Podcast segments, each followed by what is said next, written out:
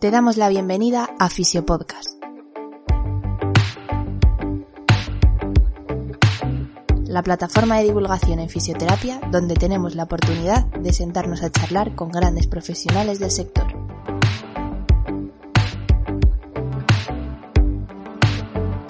Nuestro lema, fisioterapia sin apellidos y conciencia.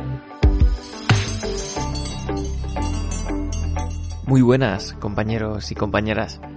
Mi nombre es Rubén Hernández y os doy la bienvenida al episodio 34 de la Radio Fisio Podcast, el primero de esta segunda temporada. Espero que todo vaya bien y que hayáis podido disfrutar del verano al margen de, las circunstancias. En el episodio de hoy os traigo la primera parte de dos de la entrevista que realicé hace unas semanas a Miguel Ángel Galán y Fede Montero. Dos fisioterapeutas que han dado un aire fresco al modelo que impera actualmente en la atención primaria española con sus programas de afrontamiento activo del dolor. A lo largo del episodio conocemos qué son exactamente estos programas, cómo están estructurados, el porqué de su implementación, así como los pros y los contras, o las diferencias con el modelo actual tomad sitio y prestad atención porque es un episodio lleno de píldoras de conocimiento y cuyo objetivo principal, aparte de, conocer un poco más a estos dos titanes de la fisioterapia española y hacer llegar su mensaje, también es que toméis nota para que, bueno, podáis replicar su modelo en otras comunidades autónomas. Antes de pasar con el episodio, un mensaje rápido para nuestro patrocinador. Fisiofocus, formación especializada en fisioterapia. Para más información puedes buscarlos en redes sociales o en su página web. Vamos con el episodio, espero que lo disfrutéis tanto como nosotros hicimos grabándolo y especialmente que saquéis algo claro de cara a mejorar vuestra práctica clínica. Esto es Fisiopodcast.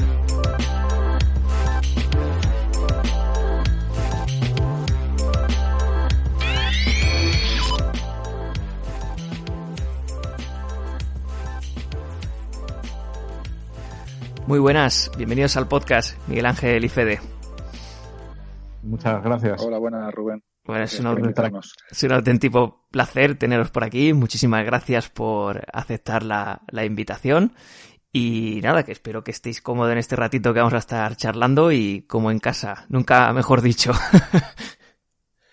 Gracias. Vale, pues vamos a ir, vamos a ir intercalando eh, algunas preguntas que voy a ir planteando primero a uno y luego a otro para agilizar y dinamizar un poquito esta charla.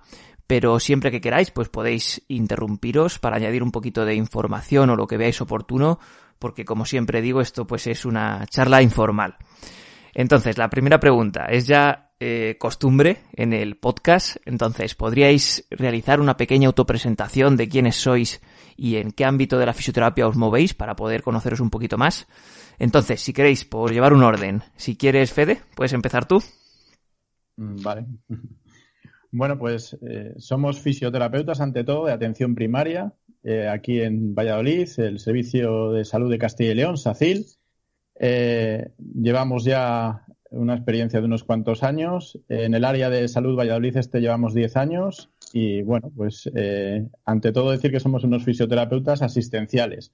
Aparte de que también hacemos labor docente en el máster de terapia manual de la Universidad de Valladolid, en la Universidad Miguel de Cervantes también, y también hacemos labor investigadora, aunque hemos empezado hace unos cuantos años eh, la labor investigadora más tarde, pero bueno, ahora hacemos los tres, asistencial, docente e investigación pero vamos, eh, nos podríamos definir como fisioterapeutas de atención primaria perfectamente y a partir de ahí desarrollar las capacidades y las labores de la atención primaria, que hay docencia, asistencial e investigadora. Eh, Miguel Ángel, ¿algo que añadir a esta estupenda presentación?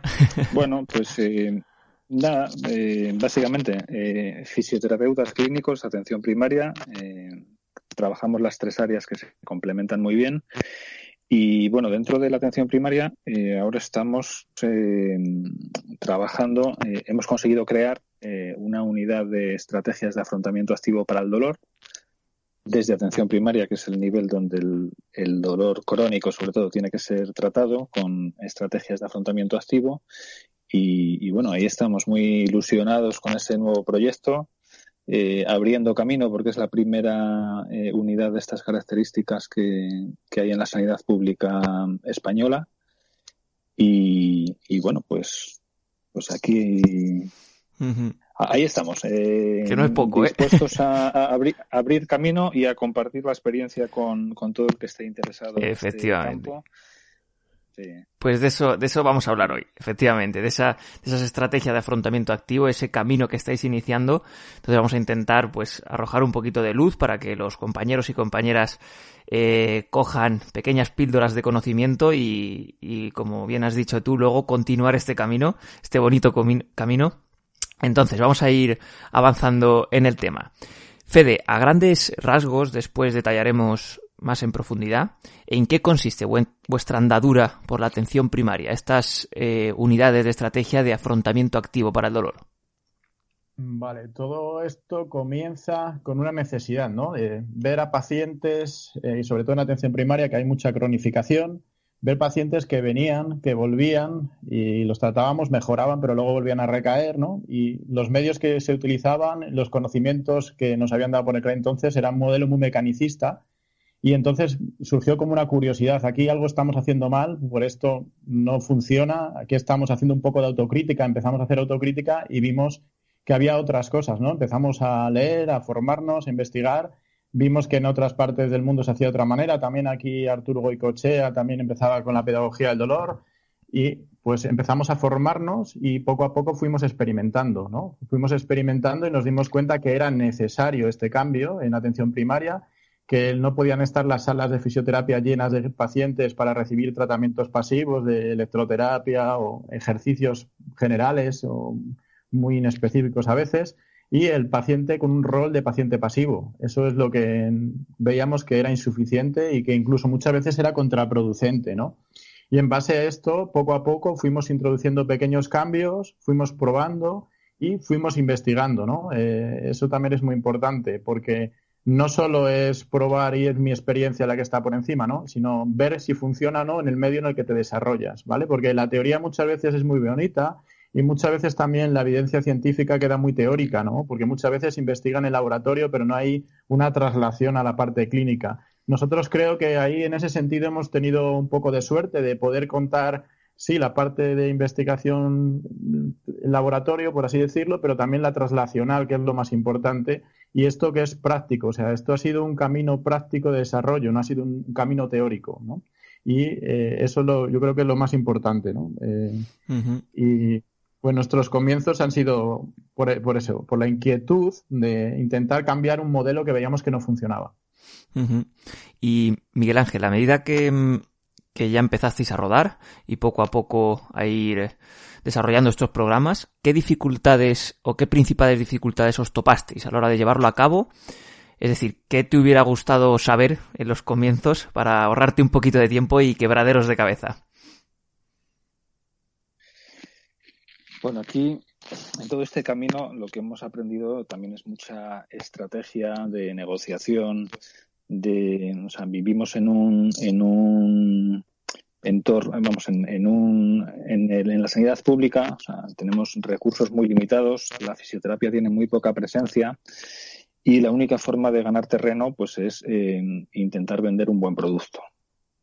Eh, entonces, eh, nosotros con muy buenas ideas, en muchas ocasiones nos hemos dirigido a gestores sanitarios eh, con, con, nuestro plan, eh, soportado por evidencia, pero eso no servía de nada. Eso no servía de nada porque esa evidencia eh, estaba hecha en otros entornos clínicos, sobre todo en, en el ámbito privado, y, y para implementar medidas como las que, bueno, como las que nos gustaría a nosotros que que, se instaurasen en el sistema sanitario para, tratar el dolor crónico, necesitas eh, unos datos más sólidos, más contundentes y, haber medido resultados en nuestro entorno clínico.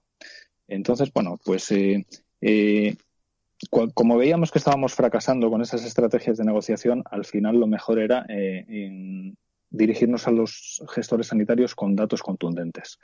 entonces, yo creo que un punto de inflexión importante en, en, la progresión profesional nuestra fue el conseguir eh, un proyecto de investigación que nos financió la Gerencia Regional de Salud. O sea, fue una convocatoria competitiva.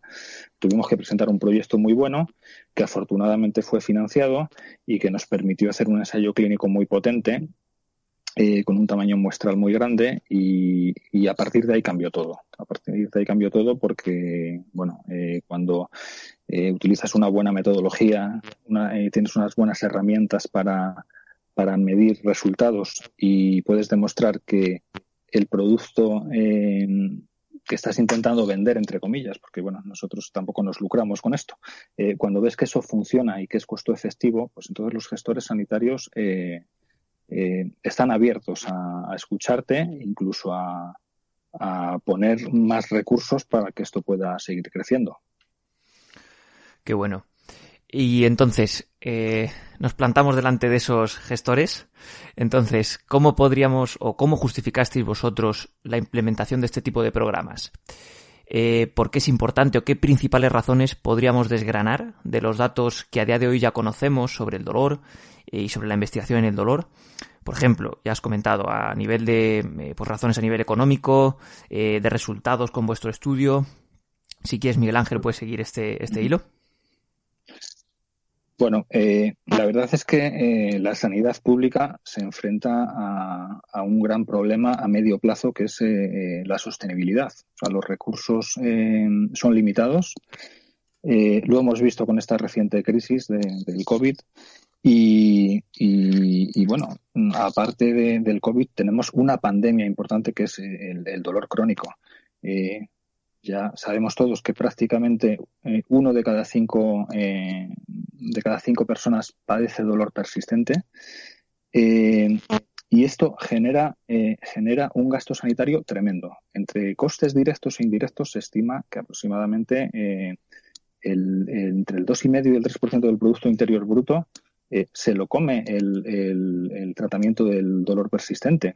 Y lo preocupante de esto es que la prevalencia va en aumento, la población cada vez está más envejecida, entonces eh, los gestores sanitarios son conscientes de que, de que ahí hay un problema importante en el que están, en el que se están gastando muchísimo, muchísimos recursos tanto en pruebas diagnósticas como en tratamientos, y los resultados que se están obteniendo con los medios que se han, que se han utilizado hasta ahora han sido eh, muy pobres. Entonces, todo lo que sea eh, eh, aportar, o sea, todas las nuevas aportaciones que tengan resultados clínicamente interesantes y que además sean costo beneficiosas, pues al gestor sanitario no le queda más remedio que apostar por ellas y más cuando hemos conseguido medir los resultados en, un entorno real. Entonces, eh, eh, hay, hay razones de tipo, de tipo económico bastante potentes eh, como para apostar por esto. Pero no solo hay que mirar lo económico, sino también todo el mundo tiene personas cercanas que sufren dolor persistente y sabemos que esto genera mucho sufrimiento tanto en los sufridores como en todo su entorno entorno familiar, amigos y demás, porque esto ya sabemos que genera un gran aislamiento social y genera mucho sufrimiento. Entonces, eh, dar una respuesta a estos pacientes también es un objetivo eh, sanitario eh, que no hay que dejar pasar. Y Fede, ¿qué diferencia este enfoque que vosotros habéis planteado, este enfoque activo, frente al actual que hoy en día conocemos en atención primaria? Bueno, gracias a Dios está cambiando y cada vez son más, eh, más sitios donde ya se está abordando desde una forma más activa, ¿no? Eh, respecto a lo que ha dicho antes Miguel Ángel, quería añadir también muy importante que todo lo que hacemos está basado en la evidencia. Las guías de práctica clínica en los últimos años eh, se han cambiado a formato grade, ya son recomendaciones hacer, recomendaciones no hacer. Si las miramos, por ejemplo, en lumbalgia, clarísimamente se dice recomendaciones hacer primero ejercicio y educación al paciente. Entonces, eh, el problema es que la prevalencia de dolor está en aumento, cada vez se gastan más recursos, tanto económicos como materiales, intervenciones quirúrgicas, farmacológicas, lo que queramos, cada vez hay más medios, pero cada vez hay más pacientes con dolor crónico, lo cual no cuadra. Y claro que no cuadra, porque si nos vamos a las guías de práctica clínica, se está haciendo las recomendaciones no hacer O sea, pruebas diagnósticas de resonancia, radiografía a todo el mundo para diagnosticar. Se está haciendo intervencionismo, tanto de fisioterapia como de anestesistas en unidades de dolor, que son recomendaciones secundarias, muchas veces recomendaciones no hacer. Y no estamos haciendo lo más básico, lo primero, lo más barato y lo más efectivo, que es el ejercicio y la educación del paciente. Entonces, eso es lo más importante. Y eso hay que abrírselo a los gestores, porque los gestores muchas veces no, son, no conocen el dolor, lo primero, no están actualizados y estos datos hay que llevárselo, la evidencia y los costes. Y entonces con eso eh, esto ayuda bastante. Entonces las guías de práctica clínica en los últimos años han cambiado totalmente y van más por este tipo de, afrontamientos, ¿no? Y creo que eso también es muy importante, que a la hora de una negociación con un gestor, llevarle la evidencia. O sea, tenemos la evidencia, es más barato, es más costo efectivo entonces vamos a implementar esto, ¿no? Y encima con muchos menos efectos secundarios. ¿Qué efectos secundarios puede tener una educación o puede tener un ejercicio? En cambio, hemos visto intervenciones quirúrgicas, de espalda fallida, de cuatro y cinco veces personas operadas. Hemos visto efectos secundarios de infiltraciones epidurales, hemos visto efectos secundarios de electroestimuladores. O sea, eso sí que tiene unos efectos secundarios, eso sí que son unos gastos muy importantes y sobre todo que no mejoran la calidad de vida de los pacientes en muchos casos que se han puesto o se han intervenido de esa manera, ¿no? Entonces, eh, eso hay que tenerlo en cuenta, ¿no? Y la pregunta que me acabas de hacer, ahora ya poniéndome otra vez, eh, me dices eh, que, repíteme por favor la última. pues básicamente, ¿qué diferencia vuestro este modelo activo frente al, al que hoy en día pues prima, la atención primaria? ¿Estás disfrutando del podcast? Puedes dejarnos tu me gusta o mejor aún, puedes invitarnos a un café y así apoyar al proyecto. Tan solo pincha en el enlace que tienes en la descripción y así tendremos energía suficiente para defender a capa y espada una fisioterapia sin apellidos y conciencia. No te entretengo más, volvemos con el episodio.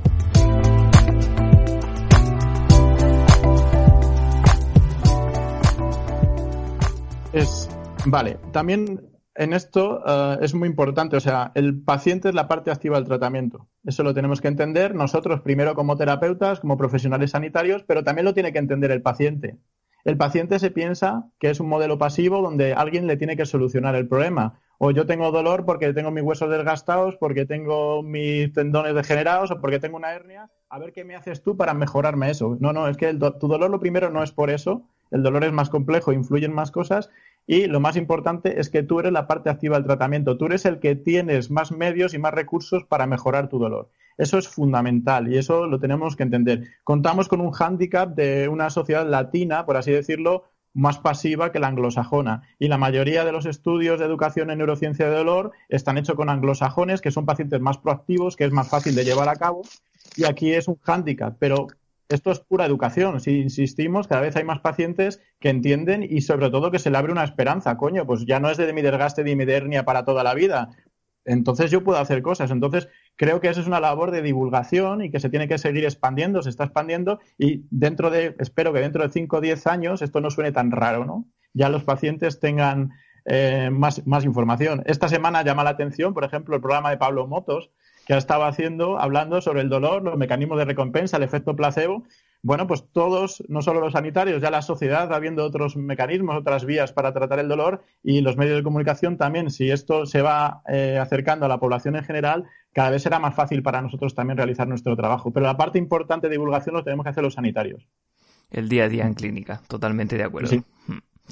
Eh, por avanzar un poquito ya y profundizar en, el programa como tal, es decir, el modelo que hay detrás, cómo lo habéis estructurado y demás. Em, ¿De qué módulos está compuesto el programa? ¿Qué tiempos manejáis? ¿Seguimientos? Eh, sobre todo, también una pregunta que me interesa mucho, ¿cómo llega el paciente hasta vosotros? Eh, es decir, ¿cómo estructuráis todo? ¿Cómo le dais forma?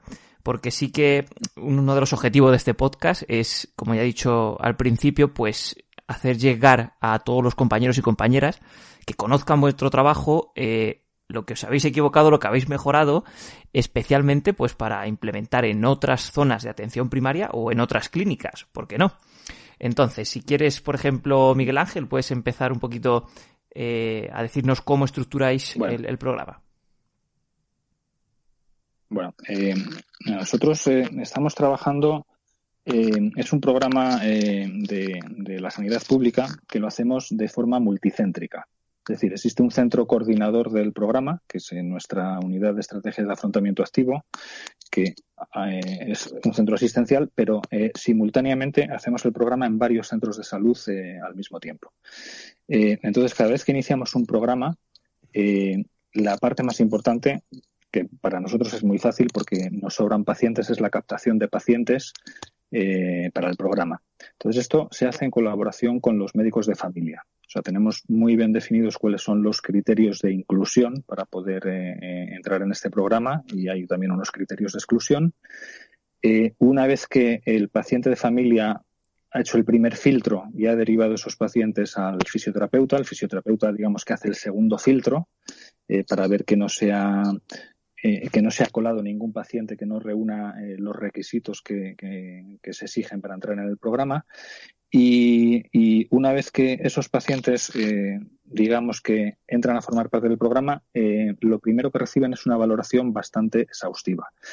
Eh, hacemos una valoración en la que, bueno, registramos muchas variables, o sea, porque nos, nos viene muy bien también para, para trabajos de investigación que estamos haciendo y nos vienen muy bien para, con el tiempo, ir definiendo eh, ir creando eh, reglas de predicción clínica de buenos respondedores a este tipo de programa y bueno eh, y registrar una serie de datos que, tienen mucho interés porque esto nos va a venir muy bien luego para programas de, de costo efectividad que estamos haciendo. Una vez que el paciente ha sido ha sido valorado se le ofrece la posibilidad de hacer el programa o bien en su, en su, en su centro de, en su área de salud, en su zona básica de salud, o si no hubiese, si el programa no existiese en su zona básica de salud, pues podría hacer el programa en un centro de salud cercano a su domicilio. Actualmente estamos, eh, el programa ya funciona en todo el área sanitaria de Valladolid Este, en algunos centros de Valladolid Oeste y está previsto que se vaya extendiendo a otras comunidades. Y cuando ya empezamos con el programa, eh, la estructura, eh, una vez valorado al paciente, habrá pacientes que puedan directamente entrar en un programa de afrontamiento activo como el que hacemos y habrá pacientes que necesiten un tratamiento previo, pues porque hayamos encontrado en la valoración algún problema somatosensorial que necesite eh, un tratamiento específico previo antes de meterle en el programa. Eh, pero bueno, la mayoría de pacientes que pueden entrar en el programa primero eh, van a realizar un programa educativo de educación en neurociencia del dolor, que eh, son inicialmente cinco sesiones en el centro de salud, más o menos una o dos sesiones semanales. después de ese programa de educación en neurociencia del dolor, que tiene unas diez horas, se inicia un programa de ejercicio terapéutico Mm, ejercicio terapéutico grupal. Hasta ahora lo hemos hecho grupal, ahora nos tocará, nos tocará cambiar. ¿eh? sí, grupos más reducidos. Eh, exacto. Eh, hacemos un programa grupal en el que bueno hemos metido muchos componentes novedosos para bueno para, mejorar la adherencia eh, para conseguir eh, generar grupos muy cohesionados o sea porque bueno, pues la, pertenencia la pertenencia a un grupo siempre es eh, algo muy terapéutico. Y, y bueno ese programa tiene una serie de peculiaridades. Se hace se hace en seis semanas hacemos 18 sesiones y una de las de las de los puntos fuertes del, programa es que como lo estamos haciendo simultáneamente en distintos centros de salud, hay veces que lo hemos estado haciendo en 12, en 14 centros de salud eh, al mismo tiempo, pues eso facilita mucho la adherencia porque hay gente que por su trabajo, por su situación, pues eh, en condiciones normales no podría eh, asistir a todas las sesiones, pero eh, esto lo que facilita es que si te pierdes una sesión en un centro porque te coincide que trabajas ese día por la mañana, pues lo puedes recuperar en otro centro por la tarde. Entonces, bueno, una de las ventajas que tenemos, que a lo mejor es más difícil hacer en el ámbito privado, es que, bueno, como nos podemos coordinar en varios centros para ofrecer eh, este programa, pues facilitamos mucho la, la adherencia. y bueno, una vez que finaliza el programa, tenemos unas sesiones de refuerzo de educación en neurociencia del dolor y lo que tenemos son valoraciones a medio y largo plazo. Eh, esto era inicialmente eh, la estructura del programa. Eh, estas dos partes importantes, la, educación y, el ejercicio. Eh, cuando empezamos a trabajar con grupos, eh, surgió una iniciativa por parte de los pacientes que, bueno, afortunadamente y gracias a la colaboración de otros de otras administraciones, eh, le hemos podido dar continuidad y es que muchos de estos pacientes, que eran pacientes que hasta el momento por su situación eran sedentarios, apenas tenían eh, hábitos em, de vida que implicasen eh, pues la realización de ejercicio como, como algo rutinario, necesitaban, necesitaban eh, que esto tuviese continuidad. Entonces, em, lo que surgió fue que, que, bueno, que había pacientes que querían, formamos pacientes expertos para que em, de vez en cuando supervisados por profesionales sanitarios en instalaciones de los, del ayuntamiento, en centros cívicos, eh, pudieran continuar eh, haciendo, practicando lo que les habíamos enseñado.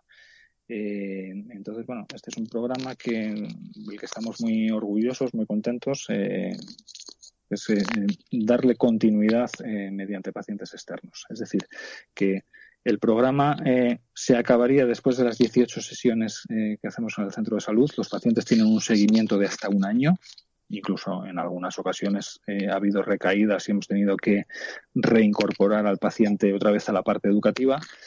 Eh, hay pacientes que una vez que finaliza el programa continúan con su vida normal, recuperan eh, hábitos saludables y otros necesitan el apoyo del grupo en estas actividades que se hacen en los centros cívicos. Es decir, que después de la intervención sanitaria que hacemos en los centros de salud, esto tiene una continuidad queremos que tenga una continuidad y queremos trabajar más este tema eh, ya en lo que sería la parte de salud comunitaria. Es decir, y ahí necesitaremos muchos, eh, muchos colegas en, en, centros cívicos para que puedan eh, mejorar esa, esa última parte del programa.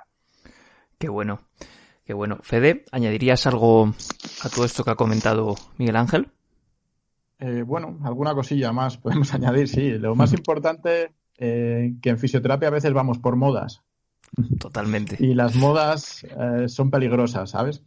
El tema de la educación ahora parece que es un poco boom, ¿no? Y, todo el mundo de la educación. Y no toda cosa es educación, ¿vale? Incluso alguna sociedad científica de dolor en este país habla de educación, educación posicional. O sea, que es la típica ergonomía e higiene postural que toda la vida se ha estado dando y que es contraproducente para los pacientes. Nosotros eso nada, es que eso es contraproducente, todo lo contrario, hay que quitarle esas falsas creencias. Eso es muy importante. No es fácil. Al principio, los primeros grupos, cuando empezábamos, parecía que estábamos jugando al teléfono escacharrado. Una cosa es la teoría y otra cosa es lo que luego ellos entendían. Eso es muy importante. Y sobre todo, que la educación no es dar unas charlas y que el paciente las escuche, ¿no? El paciente tenemos que llegar a que las entienda a que se implique, a que, y el primer paso para cambiar el paciente es cuestionarse las cosas. Y eso es muy importante. Si a un paciente no conseguimos que se cuestione sus creencias sobre dolor, no van a cambiar. Y eso invertimos bastante, bastante tiempo. O sea, eso es muy importante. Eh, la educación no solo son las cuatro primeras o las diez horas iniciales, sino que durante las sesiones de ejercicio se sigue insistiendo en por qué se trabaja el ejercicio para, eh, por qué hacemos ese ejercicio, por qué hacemos estas cosas. O sea, no hacemos un ejercicio de control motor clásico ni un, no, no, no. Nosotros nuestro ejercicio es para revertir unos cambios que se producen en el dolor crónico a nivel del sistema nervioso central. Y tenemos que seguir con la educación para explicarle por qué hacemos esto, o sea, durante las sesiones de ejercicio. Eso es muy, muy importante. Los grupos, también hemos visto que el grupo en sí es terapéutico, eh, nos hemos dado cuenta por los datos bioestadísticos de que grupos de menos de seis personas no suelen tener tanta mejoría como los que están entre 8 y 12 personas. Por encima de 15 también tienen menos resultados. Hemos visto que los grupos contra más heterogéneos mejor. Nosotros no juntamos gente que tenga todos lumbalgia o gente que tenga dolor crónico de rodilla, todos no juntamos de distintos tipos, por así decirlo, y hemos visto que son más eh, productivos, incluso donde están mezclados distintos sexos, que esto también es importante, y distintas edades, que eso también, o sea, un grupo heterogéneo. Salimos de lo clásico, dolor de espalda, dolor de hombro, dolor de cuello. No, no, eso quitarnos, salir de ese paradigma, clarísimamente. Y, y bueno, eso bastante lo estamos viendo en estos resultados tenemos que seguir mejorando. Ahora eh, los resultados que estamos por encima del 75%, que yo creo que está bastante bien, pacientes que eran hiperfrecuentadores, pacientes que eran padecientes de dolor, como se llaman, pacientes que ahora tienen una, vida activa y pacientes que el sedentarismo, el no volver, eh, el, tener un, un dolor crónico no solo iba a hacer que no se movieran bien, sino que el no moverse también iba a llevarle a otras como morbilidades, como la diabetes, la hipertensión y el colesterol. Estamos consiguiendo que estas personas se vuelvan más saludables también, o sea, no solo por el dolor, sino previniendo otra tipo, se, vuelven pacientes activos en todos los aspectos de salud. Y eso también indirectamente creará eh, unos ahorros a nivel sanitario, clarísimo, pero sobre todo unos beneficios a nivel particular, que es por lo que somos sanitarios, para mejorar o intentar que las personas mejoren. Eso es muy importante. Y fundamental que nosotros tenemos claro que el programa antes de que empieza hasta que termina mínimo son tres meses, mínimo, mínimo son, o sea, las cuatro semanas de educación en neurociencia de dolor inicial, las seis de ejercicio, luego las charlas otra vez que volvemos a hacer. Al final esto es un cambio de estilo de vida y un cambio de estilo de vida no se puede hacer en dos charlas, en dos consultas eh, de media hora, de una hora. No, no, esto lleva más tiempo y por eso es un seguimiento donde el cambio lo tiene que hacer el paciente, pero lleva un tiempo. Por eso nosotros mínimo son tres meses. Totalmente. Y desarrollar, eh, yo creo también, habilidades de comunicación con el paciente, que para, para mí personalmente es lo más difícil, sobre todo teniendo en cuenta esos, esos malos hábitos ¿no? que se han construido durante muchísimo tiempo. Como tú bien has dicho, no es llegar, soltarle la chapa y ya está. Tienes que verificar que se ha integrado todo bien, que se ha cuestionado y, y es bastante más complejo de lo que muchos piensan. El tema de la educación, muy de acuerdo. Hasta aquí el podcast de hoy. Si te ha gustado el contenido y además crees que ha sido de utilidad, recuerda que puedes compartirlo con tus amigos. Pequeños gestos que hacen que este podcast siga creciendo y llegando a más gente. Si quieres estar al tanto de futuros episodios, puedes seguirnos en redes sociales o suscribirte a la newsletter de nuestra página web, donde también podrás encontrar las notas de todos los episodios. Muchas gracias por tu tiempo. Hasta la próxima.